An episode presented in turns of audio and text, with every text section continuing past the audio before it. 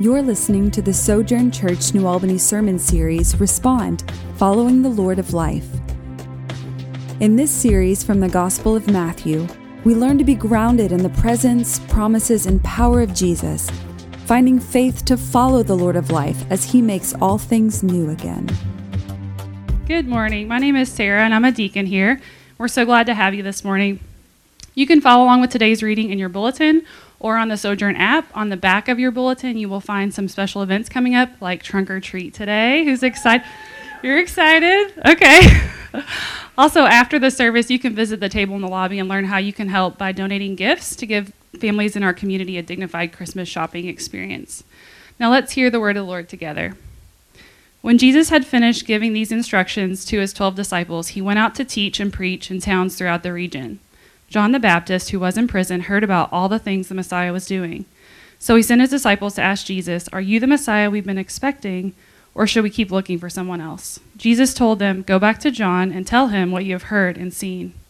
The blind see, the lame walk, those with leprosy are cured, the deaf hear, and the dead are raised to life, and the good news is being preached to the poor. And he added, God blesses those who do not fall away because of me. This is the word of the Lord. Thanks be to God. You may be seated. Good morning, Sojourn. Peace be with you. It's good to see you all. My name is Jonah. I'm one of the pastors here. If you're visiting with us, welcome. Uh, it's a big day in the life of our church. Um, every Sunday's big because Jesus is alive. Amen. Right? Mm-hmm. Amen. Three of you like that. Uh, but it's also trunk or treat. And uh, if you don't know the story behind trunk or treat, we've talked about it over the last few weeks. Uh, talk to somebody who seems more excited than you, maybe, and they'll tell you, help explain why we do trunk or treat, the story behind it. And I just wanted to give you one principle for tonight and one lesson we learned last year that we need to do better on as a church. The first principle, we say this internally all the time everything we do communicates something, uh, intentionally or not. You know this in your life when someone did something that really offended you, and you talk to them and they say, I didn't mean it like that, right? But there was something that communicated that. So there's going to be, as far, I, I don't really know, probably 1,500, 2,000 people are going to come tonight. It's crazy. It's our largest thing of the year. So this will be all kinds of people. This will be their first experience of our church. Uh, but to a bigger extent, we're hoping that this is an experience of the kingdom of God for them. Uh, this place is an outpost of God's kingdom, pushing back the darkness with the light of Christ. And that's what we want to be communicating in the way we interact with people, the way we love people, the way we show hospitality. So, as you guys come tonight, I just want you to be thinking everything we do communicates something. So, let's be intentional about what are we communicating. True things about God, true things about our family in this church, and go figure out what that means. Do something beautiful, wonderful to surprise and delight somebody. Uh, the practical, maybe, lesson from that here's an example of everything we do communicating something. Y'all, if you were here last year, you know that line? The line that comes up Thomas Street, down Eakin Street, wraps around up Silver Street, and we're trying to make the flow go well. We got some fun ideas for the line this year. Uh, but last year, we're holding our neighbors off, and there's families from our church going through the lines. What might that communicate to people? That's weird, right? Well, why do they get to go through there? And we don't want someone's first experience of our church to feel like we're saying, we're going to go before you. And that just feels weird. So if you're serving, if you've got a trunk, and we've got a lot of trunks, so there's going to be a lot of families and a lot of kids running around, there's going to be plenty of candy, still half off at Kroger. Feels like stealing. I bought, it feels like stealing, you guys. So I would go load up if you haven't. Uh, if you don't have a trunk, you can go buy a bunch of candy and just give it to the trunks. It'll find its way into the mouths of children. There's plenty of candy, and there'll be plenty of time for all the kids to go through the line. Uh, we just want to make sure that we don't start going before our neighbors go. Does that make sense? We all on board? Amen? All right. And it's at 4 o'clock t- today. If you uh, bump the time up because we've had creepy in the dark trunk or treat the last few years, which that gets weird. And we didn't want to spend the money on gigantic floodlights or whatever. So, 4 o'clock, 4 to 6, come, let's have some fun. Um, that got me thinking about holidays, and it got me thinking about Christmas, which is the best holiday, uh, and it's coming up. Anybody else got their Christmas music going yet? I'll pray for y'all. Um, I'm just counting down the days to get my Christmas houses out. Uh, got my Department 56 Dickens Village collection about to be un- unleashed on the world. Uh, but it got me wondering um, have, have you ever wondered why we wrap Christmas presents? I'd never in my life thought about that until a week ago. And then I was like, that's so weird. Why do we wrap why do we wrap Christmas presents or presents anyway? Uh, maybe to think about it from another direction. Have, have you ever been a gift with no wrapping on it? Or it's like in a Walmart bag, like they just bought it and they. It's the same, maybe it's the same gift, uh, but there's no wrapping on it. Doesn't it feel somehow less special? Feel a little f- funny, maybe? You're not maybe exactly sure why, because you don't want to be rude and then get mad because they're giving you a gift, but it just feels kind of funny. Like everything we do communicates something. What's the difference in what's being communicated to the gift receiver when it's been wrapped versus when it's been not wrapped? The wrapped present communicates something. Um, think about how you felt. Uh, I, I've heard about some families that don't put out any Christmas presents until Christmas Eve which I would have a hard time with that as a child. Because um, we would get, it's like day by day, uh, there'd be a, one more present or a second present. And when you see the present under the tree, and you're not allowed to touch it, at least in my family, you weren't allowed to touch it, but you could look at it. And we were, you know, like private investigators staring at the box. It's square, it's bigger than a shoebox, but it's smaller than a Millennium Falcon Lego set, or what, you know, and you're trying to guess what could it be? The, the wrapping of it, it builds anticipation and longing, excitement. The Old Testament is filled with wrapping paper. You know there's a present. You get an idea of the shape of something that is to come.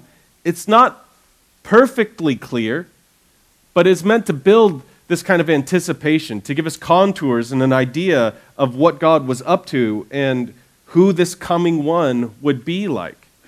And the Gospels, Matthew, Mark, Luke, and John, in, in many ways, are the wrapping paper of the Old Testament being taken away so that the gift of God could come through.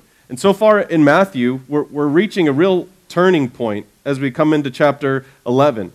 So far, we've learned about how Jesus was born in the Christmas stories.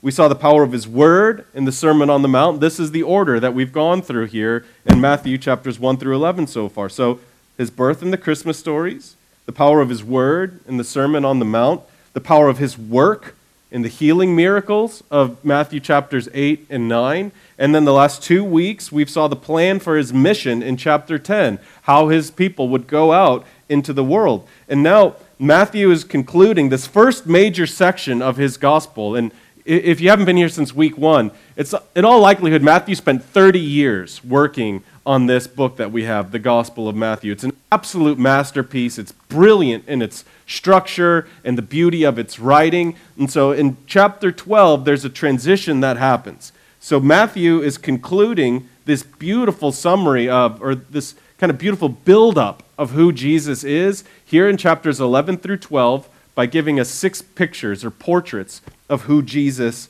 is. The present is being unwrapped, and we are seeing what does all of this mean? Who is this man? We've seen what he's done, and now we're going to start directly answering so who is he? And we need this story. We need this story with John the Baptist that we're looking at because it reminds us that the gift isn't always what we thought. You ever had that experience where you looked at the box for so long, you were certain you knew what it was, and you opened it up, and it was different? We haven't heard from John the Baptist in a while. Y'all maybe remember him. He baptized Jesus. He said, Behold, the Lamb of God who takes away the sins of the world. He's the one who says, Follow that guy. But now John is in prison and he sends some of his disciples to Jesus. And look at what he says in verses 2 and 3. John the Baptist, who was in prison, heard about all the things the Messiah was doing. So he sent his disciples to Jesus to ask Jesus, Are you the Messiah we've been expecting? Or should we keep looking for someone else? What's going on with John's faith here? Behold, the Lamb of God who takes away the sins of the world, whose sandals I am unworthy to even tie. Right? He had all these huge statements about Jesus in the beginning, and now he's saying, Listen, man, are you God? Or is it going to be somebody else? In the, in the church business, we call this doubt. You, you guys see what I'm saying? He had all this confidence in the beginning of Matthew, and now some life has happened. He's in prison, and he's like, I'm not so sure anymore. So think about what's going on with John for a second. He's been in the woods most of his life. Now he's in prison. Which, side note, if you aspire to effectiveness in the kingdom of God or a meaningful life, or if you're the person who's really wrestling with following the will of God or wanting some special call, just recognize John is in prison. That's how it could go for you. How many of you, when you think, I'm going to follow God and have a big, effective, meaningful life, and go to prison? So John's in prison. And while he's wasting away in prison, the son of David, the eternal king of Israel, who would come to bring justice to the enemies of God and establish his eternal rule forever, while John is in prison, the son of David is out in the sticks healing sick people. He should be in Rome kicking down doors. At the very least, Jesus, could you come and evaporate the guards and get me out of prison? Where's your army, Messiah?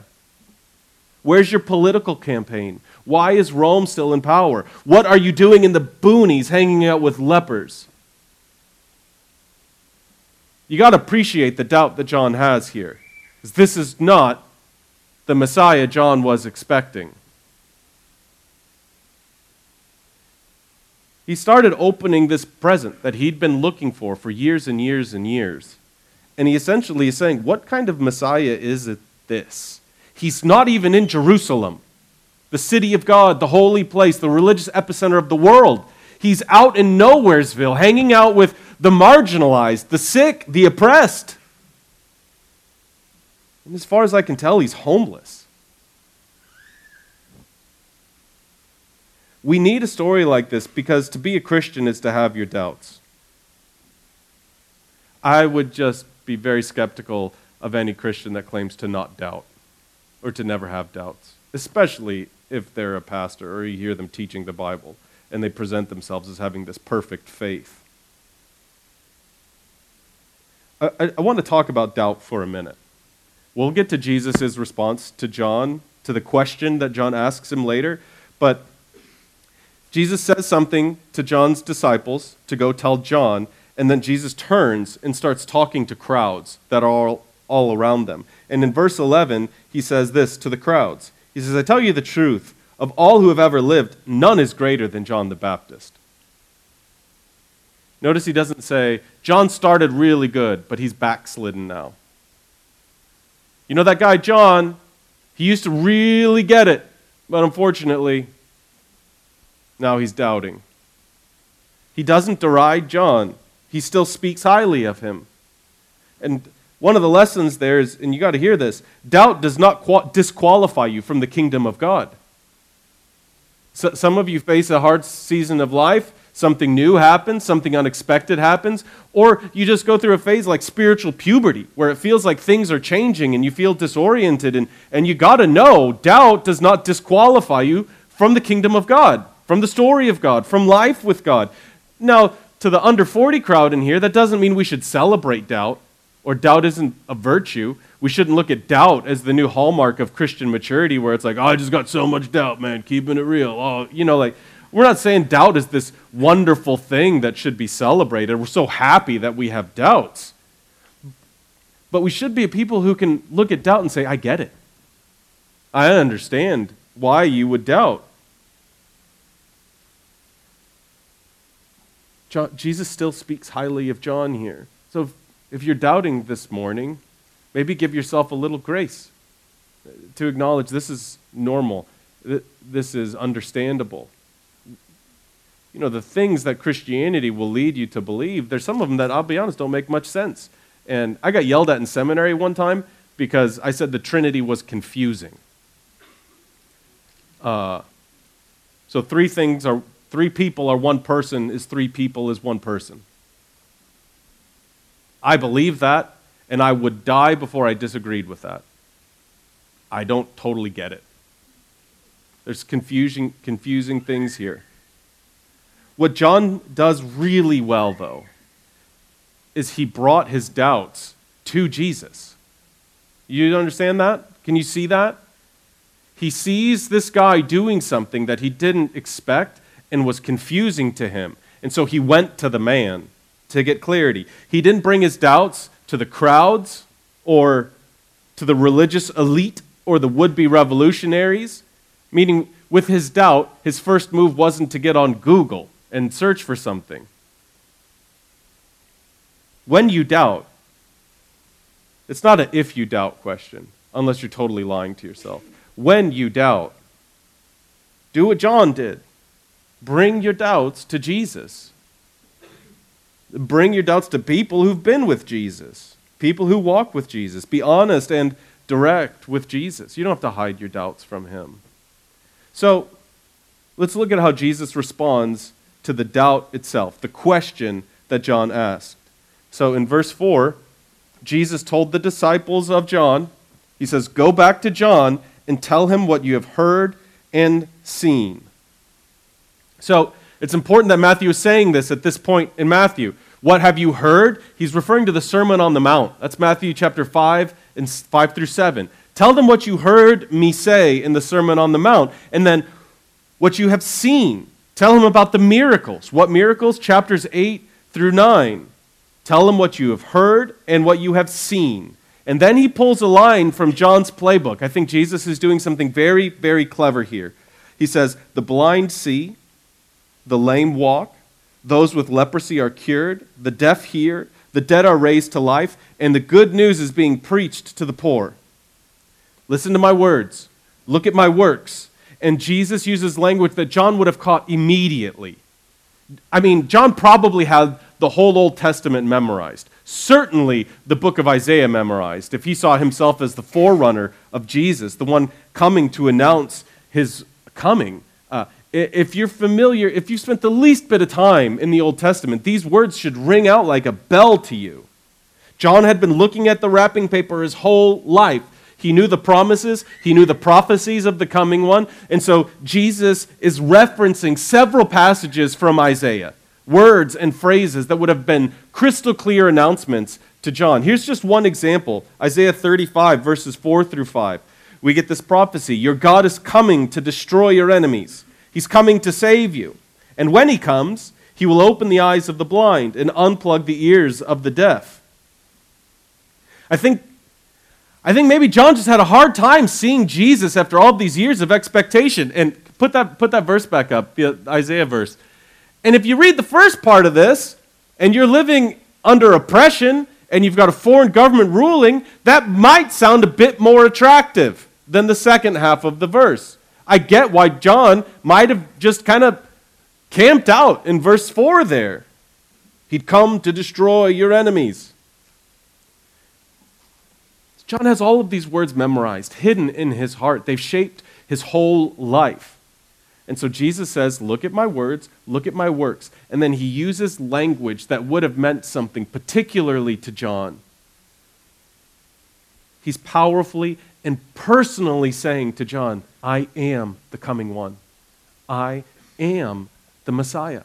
Look at what I've said. Look at what I've done. This is what was promised. I am the one you've been waiting for.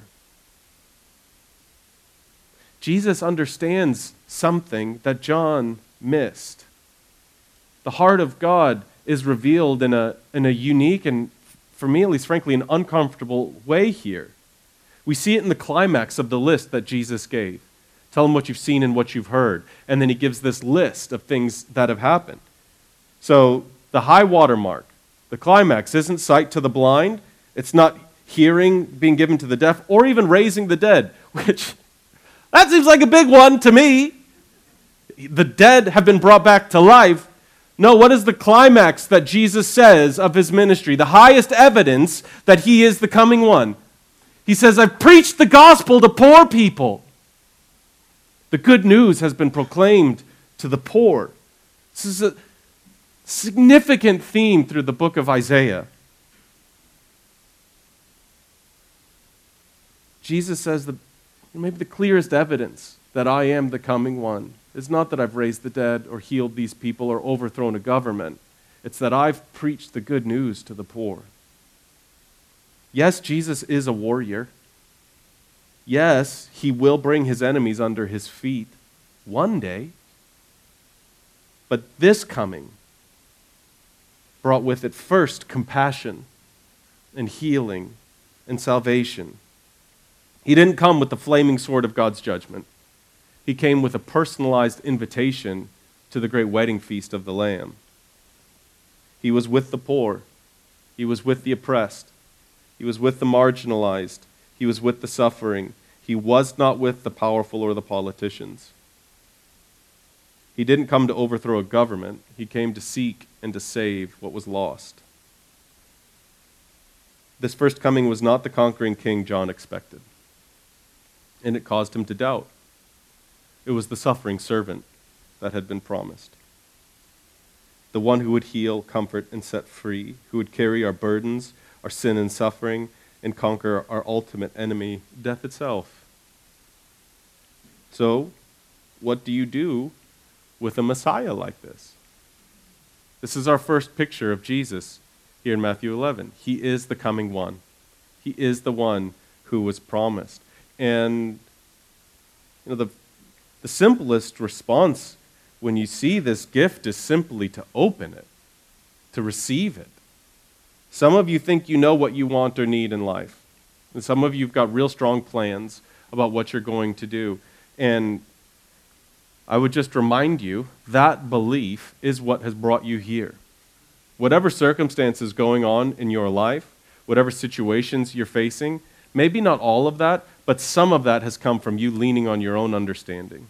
You thinking that you know what's best for you. And maybe you've stumbled your way into a church because you're totally just kind of spent, not sure what to do. If that's you, if you're willing to admit the way you're being a you is not working, I would invite you to receive Christ. Receive the coming one. Call him Lord. Place your faith in him. He didn't come to judge you, he came to heal you. He came to save you. He came to set you free. Teach him a better way. A lot of us, though, we've already made that move. We've said those things. Jesus is Lord. I believe He is the coming one. So, what do we do with that kind of Messiah if we've already placed our, our trust in Him, to a degree at least? Well, let's think about Christmas a little more. Who amongst you opened a gift on Christmas and then just left it alone? Wouldn't that be weird? nobody does that. You tear open the instructions and you start putting the Legos together. You, you put the training wheels on the bike and you go start riding the bike. You opened the gift, you learned what it did, and you used it. So for us, that means we have to, yes, receive Christ, but it means we also have to learn what he's like and walk with him. We have to use the gift. We have to walk in relationship and fellowship with him. And part of what this means for us, and I think this is a particular invitation to our church, you have to learn to receive Jesus as he is, not as you would like him to be or as you think he should be. You have to go to his words and his works, just like John did. Listen to what he said, look at what he did. And I'll just tell you if the words and works of Jesus never confront you or make you feel uncomfortable, if you never, like, I don't think I would do it that way, I'm not sure why he's doing that. Ah, this feels uncomfortable that he said this to me or that he said this to that person. If Jesus' words and works never confront you, you're, you're following a superhero version of yourself, not Jesus. Do you not realize that the God of the universe, who holds all things together by the power of his word every moment, might be smarter than you? He, the eternal, all knowing God might see things you cannot see. Some of us, it's like we got a bicycle for Christmas. And we're like, oh my gosh, there's butterflies on the seat. And we just pick up the seat and we just hold on to the seat. It's like, this is so great. Because you, it's like the, it's just, it's the guy in community group who's like, why don't we study Romans more? It's because there's 65 other books in the Bible. But this is the one I like the most. I've been doing a 15 year devotional in Romans. It's like, that's good. We, we're, like, Romans is part of the Bible. We've preached through it as a church. And, you know, if Jesus tarries another 30 or 40 years, we'll probably preach through it again. But there's other things. Some of us only want to look at Jesus in the way he deals with the poor. Some of us only want to look at Jesus as the eternal judge, or only this, or only that. And it's, you can't do that and see a whole Christ. You can't do that and receive the fullness of the gift that he's given to us. So we don't come to the scriptures and try to decide what is Jesus like or who is this coming one. We come in and say, Teach me what it is. We don't impose who Christ is on the scriptures or, or you know, like Thomas Jefferson, who did some good stuff and a whole lot of awful stuff, but who went through and cut out the parts of the Bible he didn't like. Listen, John thought he knew what was coming, but he didn't see the whole picture. This didn't kick him out of the kingdom of God or get him in trouble with Jesus. What I'm trying to help you believe is that all of us start biased. All of us come to the Bible slanted one way. As long as we refuse to believe we don't see the whole picture, or as long as we think that we can come and have like the perfectly pure reading of the Bible, if we think that we couldn't have a bias or that we couldn't miss something, we'll continue to miss the fullness of God. I just could not believe that more firmly. And I think Jesus is alluding to this right after this. In verses 18 and 19, he's talking to crowds, these same crowds again. And he's, again, he was affirming John. And this is what he says uh, John didn't spend his time eating and drinking, and you say he's possessed by a demon. The Son of Man, on the other hand, feasts and drinks, and you say he's a glutton and a drunkard, a friend of tax collectors and sinners. You see what Jesus is saying? Leave that up for a second. He's basically saying, I can't win with you people. You see what you want to see. We've all got slanted perspectives. We come with an assumption and we make a conclusion. And they do the same thing to John that they did to Jesus, just on different grounds. We have to root ourselves in the words and works of Jesus over and over and over again. What did he say? What did he do? And what is that doing to me? He concludes the section with a wonderful principle that we would do well to embrace. In verse 19, so he ends that section kind of making fun of the people who can't make up their minds. He says, Wisdom is shown to be right by its results. In other words, wisdom is shown by the fruit. So just pay attention to people who have like wonderful ideologies or wonderful ideas or make claims about how to live. Just look at their life. If the life is way off than what they're professing, then I would be skeptical around there. John had doubts, but he brought them to Jesus. You see that? The fruit of his doubt, the fruit of his faith, was he brought who he was to Jesus. These guys were mad at John for one thing, mad at Jesus for another, hypocritical and inconsistent. So who's on the right track here? Who is wise? The one who came to Jesus. Words are good. We are a word church, and words matter, and we want to have the, the right words. But the truth of our words will show up with our works, which is why we have to respond not just with confession, but obedience. So the first move of what do we do with who is this Messiah? Receive him, confess he is Lord, and then we open and use the gift by following him. Notice Jesus never walks up to somebody and says, Believe in me. What does he say? Follow me. He doesn't say, Believe this thing I'm telling you. He says, Follow me. Coming to Jesus and following Jesus, this is how we open the gift. We receive someone we won't fully understand. We follow someone we won't fully understand, who perhaps does things that we wouldn't. We follow him knowing it will often feel a bit upside down. Because again, what did the coming one do? He laid his life down. He didn't lift it up. He went to the sticks, not to the sanctuaries. He went to the poor, not the palaces. And he said, Follow me. So, to try to get real simple, the implications of this are significant. They're huge. Um, and sometimes we can get a bit grandiose. So, I just want to think about trunk or treat real quick. Anybody remember Chad Lewis? Chad Lewis is a pastor at Sojourn East. He was my pastor for a long time. I cried in his office like a baby for a few years. He took care of me. He's one of my favorite humans in the whole world. And I remember one time he said to me, because I was like, why do we do all these things or whatever? And he was like, don't underestimate the power of a hot dog given in the name of Jesus. It sounds kind of silly, but often we underestimate the power of small things done for the sake of Christ. Often we underestimate the power of putting our hands to work on the margins. Some of you know uh, my wife Allison, Bobby, and Kristen, we went to France a couple of weeks ago to visit our missionaries. Um, and we were standing beside the ruins of a church. There was a foundation that had been built in 150 AD. That's a wild experience. And I was like, ruins, cool. And Bobby, who can sometimes be a little more pers- um, uh, aware of what's actually happening, where I'm like off thinking about shiny ideas, uh, Bobby leaned over and he said, So let me get this straight a Middle Eastern homeless teacher was executed, and a hundred years later, people in France are worshiping him. See how weird that is? And, you know, before the church conspiracy theorists can have their way, there was no pope. There were no impressive people who were Christians. There was no centralized power.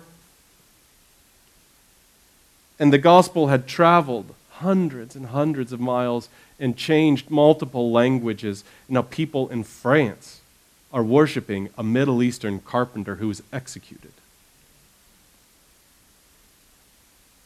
No armies, no royalty, no rulers, no popes, no earthly powers. What happened? The words of Jesus were proclaimed, and the works of Jesus were imitated, and it changed the world. What faith do you have, and what would you be willing to do with it?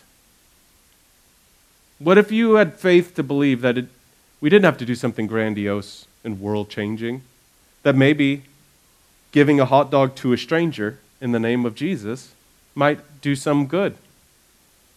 Maybe we would meet someone new. Maybe tonight you'd listen to someone's story. Maybe tonight you would come and spend just a little bit of time thinking about how you could make someone feel welcome give them the gift of hospitality and friendship. What might it be? Jesus invites us to root ourselves in his word and his work, not through grandiose observations of power and prestige, but through something incredibly ordinary. The call to return to Christ, to root ourselves in his presence, what to do with our doubt, involves the most ordinary things of life. So we remember the night he was betrayed. Jesus took a loaf of bread he thanked God for it and broke it. And he said, This is my body broken for you. Eat this and remember what I've done for you. After the meal, he took a cup of wine. He said, This is my blood shed for you, which seals your relationship with God. Drink this and remember what I've done for you. If you're here and you're not a Christian, this is a sacred meal for us. And if you don't believe what it represents, just respect our belief and stay in your seats. If, if you are a Christian, this is our return to the words and works of Jesus, the presence of Christ when we remember his body that was broken for us, his blood that was shed for us. Our tradition is to come forward and rip off a piece of bread. You can dip it in wine or juice. Wine will have a piece of twine wrapped around it. Uh, there'll be stations in the back and the front, and there'll be a gluten free station to my left, your right. I'll pray for us, and then Christians, let's come return ourselves to Christ again. Thank you for listening. Keep in touch with Sojourn New Albany on Facebook or download the free Sojourn Collective app for iPhone or Android, where you can see our full library of sermon series audio and video, discussion questions, event calendar, ministries, and much more.